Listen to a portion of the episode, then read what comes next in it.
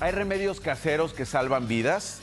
El conocimiento, por ejemplo, de indígenas mexicanos que por milenios han sobrevivido estos conocimientos de la naturaleza que por milenios nos han heredado para curar, pero también para prevenir y sobre todo innovaciones de las que las ciencias hoy en día se inspiran para la medicina moderna.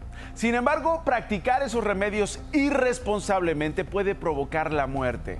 Mire este caso, es una madre que al usar un remedio casero para tratar de ayudar a su hijo, además algo básico como bañarlo para bajarle la temperatura, ocasionó una tragedia. Las autoridades ya están investigando el caso.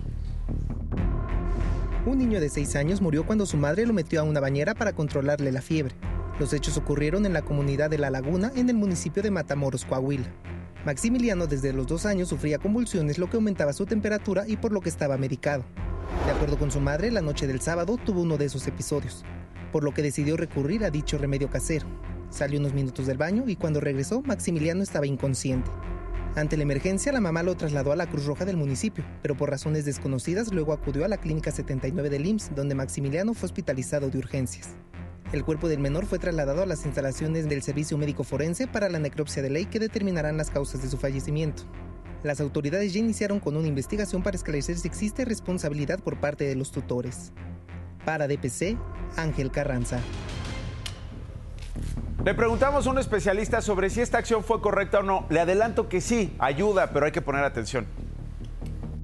Si el médico indicó que en caso de presentar elevación en la temperatura se realicen baños, los baños tienen que ser con agua tibia y siempre bajo supervisión, evitar remedios como ponerle alcohol a los niños para bajar la temperatura, no lo hagan. Cuando tú tengas duda, si acudir o no al médico, acude. Es mejor que llegues, te valoren, a que lamentablemente puedan presentarse circunstancias tan lamentables como esta. Muchísimas gracias, doctor.